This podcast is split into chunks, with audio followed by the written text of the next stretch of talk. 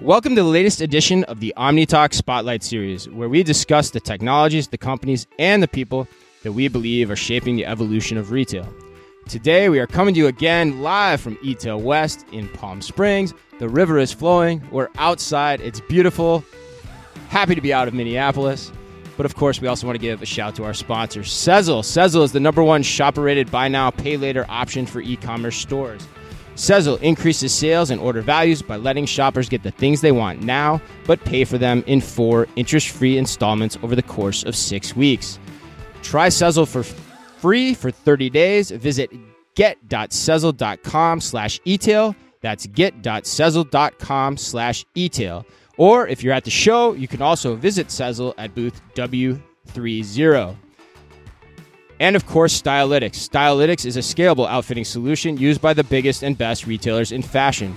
Stylitics delivers personalized and on brand outfitting content, which increases the customer's basket size and creates a more compelling shopping experience. You can find Stylitics here at eTail West in booth 711, and you can also, of course, visit them at stylitics.com. That's S T Y L I T I C S.com. This is another good show we've got on the docket today, Anne. You excited about this one? Uh, yeah, you guys have been in the news so much. I just can't believe it. And so it's really exciting to have the opportunity to get to talk to you ourselves and for our listeners to get to hear about you too. And so I'm excited to introduce two members from Dynamic Yield Chris Ferroli, the VP of Sales, and Oded Leba, the VP of Customer Success. How you guys doing today? Good. Good. Very good. Yeah, thanks for having us. Absolutely. Now, you guys mentioned this on the way in, but just for our audience, now, where are you all coming from today? So I arrived from uh, Jersey. Uh, Uh, yeah. And I'm in from Oakland, California. Awesome. How's the show? Is it the first time here at eTail? Have you guys been to an eTail show before? This is probably my fifth show. I, I feel Fifth like I've- time? You're a yeah, veteran. I've been here uh, You quite should a bit. you should get a jacket for that or something. Like a yeah, Yeah, like with a the crest. master's jacket. yeah, I exactly. feel like there's some sort of thing due. You should talk to the organizers about that probably. What about you, Oded? Have you been here yeah, before? I've been here. I've been. Uh, I was with ClickTale five years ago, so I think that I've been once or twice before that. Yes. Okay. Well, let's start there, Chris. Like, why don't, why don't we start a little bit of background about yourself?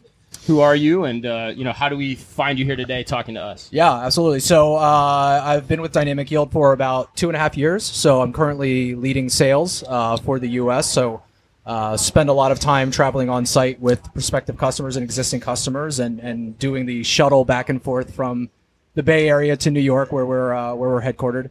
Uh, prior to Dynamic Yield, I spent a couple of years in the email personalization space uh, from the technology side uh, with a company that was later acquired by uh, PayPal prior to that, uh, spent time in the uh, in the agency world, so doing uh, different uh, builds from e-commerce platforms to ongoing marketing programs. Did a lot of work with uh, uh, Magento and HubSpot and a lot of the e-commerce platforms. And Oded, what about your background? And, and specifically, too, what is customer success? What does that mean? So I'm in the customer success uh, for the last 15 years. I think maybe a little bit more. Even before it was known as a customer success domain, it was more about professional services and, and customer services. Um, I'm in this space of uh, e-commerce and technology uh, for the last 10 years. I worked with ClickTale for five years and then I joined Feedvisor. So all of them startups, Israeli startups. And I joined Dynamic Yield uh, a little bit more than two years ago. And customer success is all about uh, making the customer realize value from our from our platform and uh, making sure that they are that they are utilizing and uh, generating uh, the value that they are looking for according to their targets and KPIs. And each customer, it's a it's a different story. And my team are responsible for that from the time they sign the contract and for the whole life cycle. So there's a reason you two are here together today. You must work pretty closely together then. Uh, It's a need love to, hate yes. thing we have. Yeah, no, mostly love though. But yes, uh, Oded and I work very closely together. He keeps me in check. Well, tell us a little bit. Let's start. Tell us a little bit about the company Dynamic Yield. Know it has been in the media a lot, but there's probably a lot of people that aren't as familiar with it. So talk to us if you can. Give us a little background on the history, how long it's been around, uh, what it does. You may start. So, uh, so the company started in, in 2011, and, and, and the idea was uh, our CEO looked at the marketing technology space, especially as it related to personalization, and and realized that it was a very fragmented space. Essentially, he looked at uh, multiple teams within a, a retailer, for instance, were having to operate multiple technologies uh, to achieve this customer centric, scalable personalization. Uh, what he ended up seeing was that with all of these different technologies in place, the tools were not talking to each other. There was no feedback loop from a customer data perspective. And ultimately, the, the teams, just from a uh, you know a program and process, were working in silos. And so, even if you profess that the customer is what matters most, just the way that people, process, and technology were designed left the customer with the not you know not great uh, experience, and so he he wanted to create a tool that essentially centralized all of that program and process and technology under one hood that uh, various teams could utilize and, and achieve this concept of scalable personalization. And so that was how the kind of a, idea of dynamic yield came about. I think that makes sense, especially having worked in retail. We've seen those silos for Absolutely, sure. yes. Uh, what's a salient example uh, that helps demystify what you just said too? Like, what's a what's a useful anecdote that maybe the listeners can hear around how exactly that all works and comes together?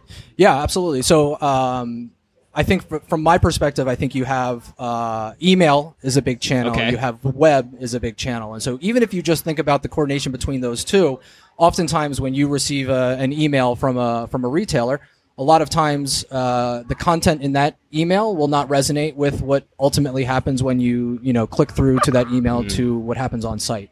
And so the goal of dynamic yield is to create that coordinated experience between the you know the content that you're seeing you know within email and how, what does that tell us about you when you land on that site and how can we create these experiences that kind of travel with you through your journey and, and continue to to learn about who you are as a customer. Yeah. And is that where things essentially started? Is that a pretty typical example of how things got off the ground, or where where did you get the roots in terms of putting this idea into practice? So we actually started in a, uh, I think, a less conventional s- Oh, sense. okay. We we started primarily in the media space within uh, actually the ad world, Okay. uh, and so I think that we we quickly saw the opportunity to show ROI for Hmm. retailers through the web, and, and that quickly evolved the the technology and, and who we targeted for you know for our customers. It's always a common theme. We start one place and then we say, "Oh, wait, there's something here." As we're doing this, like, let's go branch out into that. Yeah, I think it totally makes sense. I, it reminded me of how we were starting to think about things and um, the store of the future at Target, and just how the customer engagement is is going to be completely different, and it's tying all those pieces together so that you're not getting the same thing served to you up 17 times or total opposite things. Like it, it should make sense that one company is talking to you and suggesting things in the right, consistent way. And it's not just digital, right, Oded? Like, it's not just it's not just coordinating that data across digital. It's also some ways. Is it also the digitization of the physical space too for retailers, making sure that the data they're collecting in those locations can also be correlated and triangulated with everything that's coming at it, whether it be through email or anything else? Yeah, so if you look on the platform, there is an input to it. So we are looking on the behavior of different visitors. So the visitors can come on the website, they can come from the emails, they can come from stores, and we can upload information, what we call it, um, the, the offline information that we can take information from the stores and upload to the system, and then we aggregate everything. Mm-hmm. So what we want to see is the behavior of the different users are doing, and to to look at it as a as a in a one picture, and then you can fit the personalized experience that you want to have on different channels. You can fit it based on those kind of mm-hmm. data points that you are collecting. And what's an example of that you can share? Because I think when people start hearing data, you know, they always kind of go, "Whoa," you know. But at the end of the day, like if you're using data and you're thinking about it in this way, you can actually make everyone's customer experiences a lot better. So, what's an example that you have taking that and putting that into practice that you can share with us, where that's resolutely clear? So you can look on visitors and you can look on the behavior that they are looking for. So they can look for different size of uh, of, of things that they are having on the website. They can they can look on different price tags. So you know that visitors are there are there are customers that they are looking to, to, to buy things that are more expensive and for them you can actually offer them things that are in their price point, or you can see on the opposite side. And once you understand that, you can actually put them in different groups and you can personalize their experience according to what they are looking for. Mm-hmm. You can see different affinities. So there are people that likes to for white shirts and there are people that likes uh, the blue ones. And then you can see also what fits for those things. Mm-hmm. And you can see what people usually buy together with mm-hmm. with those kind of things that they are looking. And once you have that as a, as a data points you can actually uh, be smart about it and, and provide different personalized experience one of the examples I've actually come across a lot more recently uh, that a lot of the brick and mortar retailers are talking about is the um, buy online and pick up in store. Okay. Perfect. Uh, and so making that connection between what a you know the user actually wants to pick it up in store but wants to do the browsing and shopping online and so making that connection between the digital channel and the offline channel is very powerful and then if you can extend that a step further let's say the customer does show up and ends up you know maybe not liking that product or wants to see some other products that store associate then has a very rich user profile and data available where they can then make additional recommendations for uh, hey this suit jacket would go really nice with this shirt. And so it, i think it empowers uh, a number of pieces of that that customer journey from digital to offline and a number of different silos involved in just that process you just Yeah, that's mentioned. a- I mean, there's probably like five or six that come to my top of my mind right now. So in theory too, you would the retailer would then have more information about what the customer is ordering to store in the, these scenarios and then potential and then what they're buying outside when they're in that trip, that same trip to come to the store to pick up. So you could be suggesting then other things that they might add to the pickup, the store pickup eh, for future use cases. So not only uh, not only within that order online, but even taking it a step further, if you think about if that associate has some sort of clienteling app or has an iPad in front of them, and they see that order that that customer is coming to pick up, there's an opportunity there for additional, you know, maybe it's recommendations to Sure. say, hey, listen, you've come in to buy this suit jacket. Here's some other things that cross category we also offer in store that would go really well with that. Hey, we also happen to have a special should you buy that with this jacket. So I think there's also a lot of not only kind of the upsell opportunity, but it, it, it kind of brings that personal touch towards you have that personal shopper and it's, mm-hmm. it's the utilization of that data that allows that store associate to be more knowledgeable about your tastes. Mm-hmm. I think that's a good segue too, because uh, even though there's the silos and all the data there, I imagine. Correct me if I'm wrong, and then I want to get to some of the conversation around McDonald's too. But there's a lot of environmental factors as well, right? That you can use from a data perspective to help create what you're talking about as well, right? Whether it's time of day or the weather or whatnot, that all factors in too, right?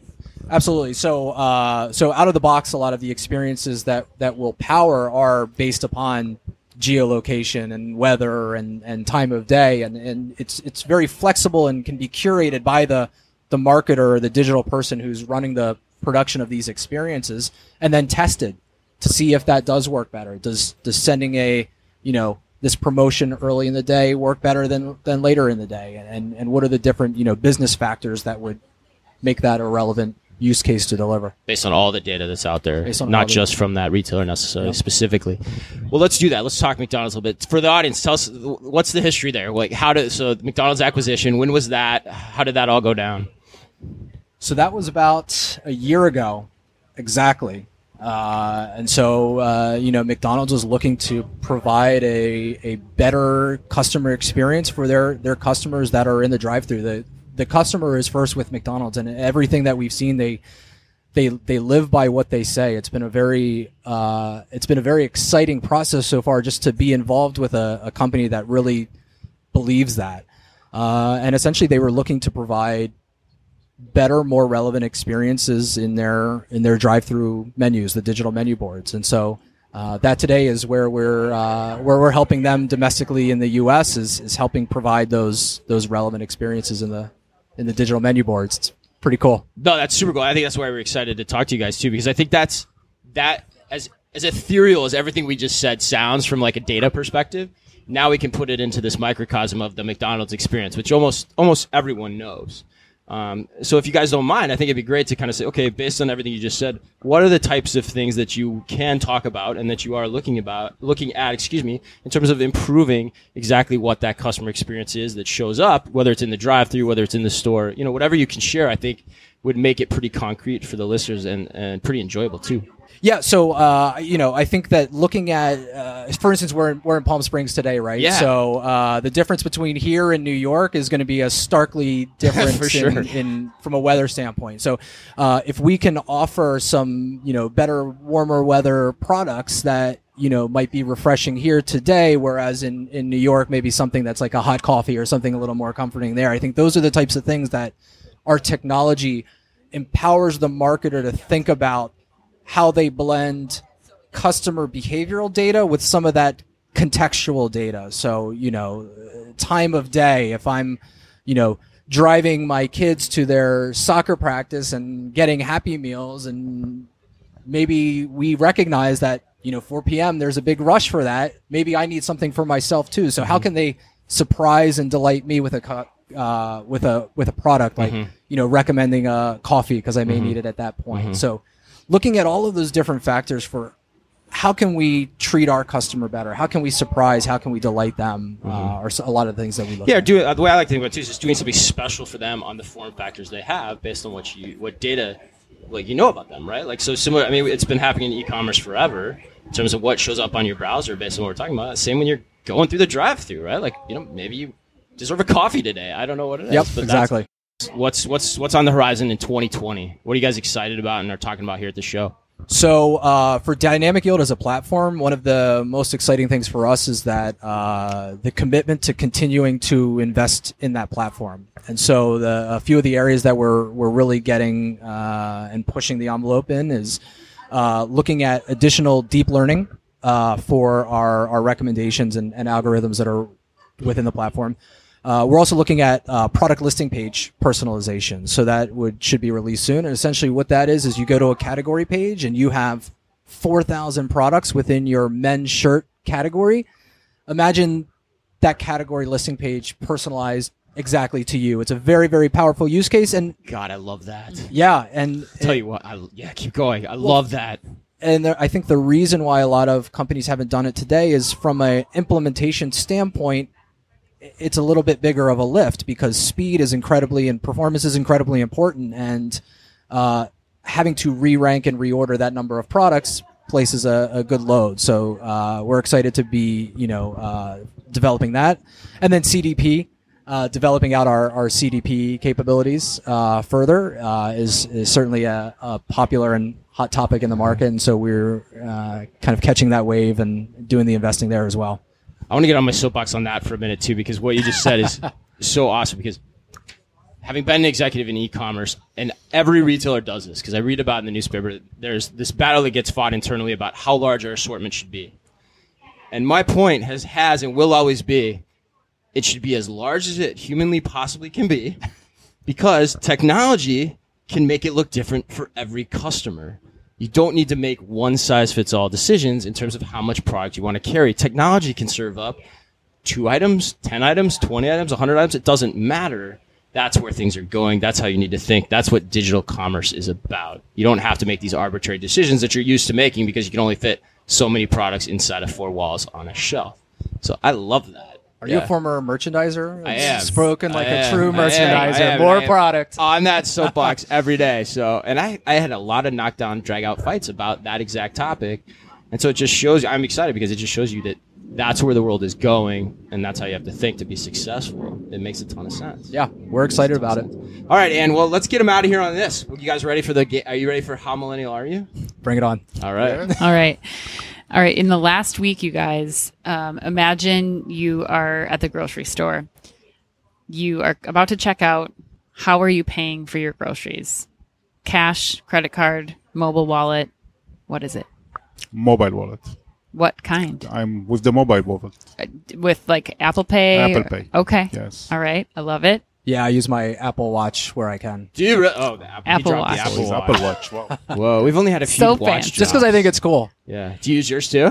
No, I'm using my phone. I have my Apple Card, and this is what I'm. All right, using, noted. yes. He has the Apple Card though too. I Yes. Yeah, that's can't- we maybe got- more you got to drop me. that, That is too. That's a big deal. Now you get discounts on Nike. Oh my gosh. Yeah, it's pretty cool. All right, next question. Um, in the last week, how many times have you ordered food or drinks from an app?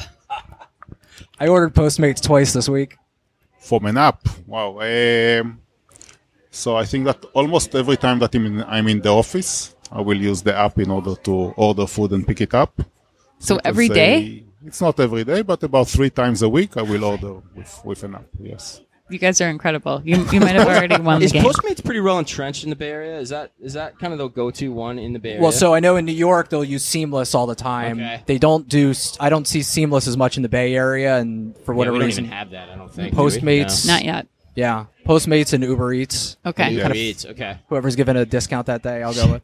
It's always it, exactly that's the problem, right? Right, exactly, yeah. It's interesting to watch that space for that exact reason. Yeah, there was that data that came out that was like, if you use DoorDash, you also probably use Uber Eats and these other. Yeah, did you guys see that? Where it's like, providers. if you use one, there's like a 25% chance you're using everything else. Like everything else is like 25%, 25%, 20 Like you're just switching. Everyone's just switching constantly. Well, no, I'll- they'll give all the push notifications with the free delivery and discounts. So right. yeah, it's, Yeah, it's just dog eat dog. All right, last question. If you were only to use one social app, what would it be and why? I'm a big Instagram guy. Okay. What about you? Oded? Facebook. Facebook. Yes. Why? So Why I'm not- Facebook?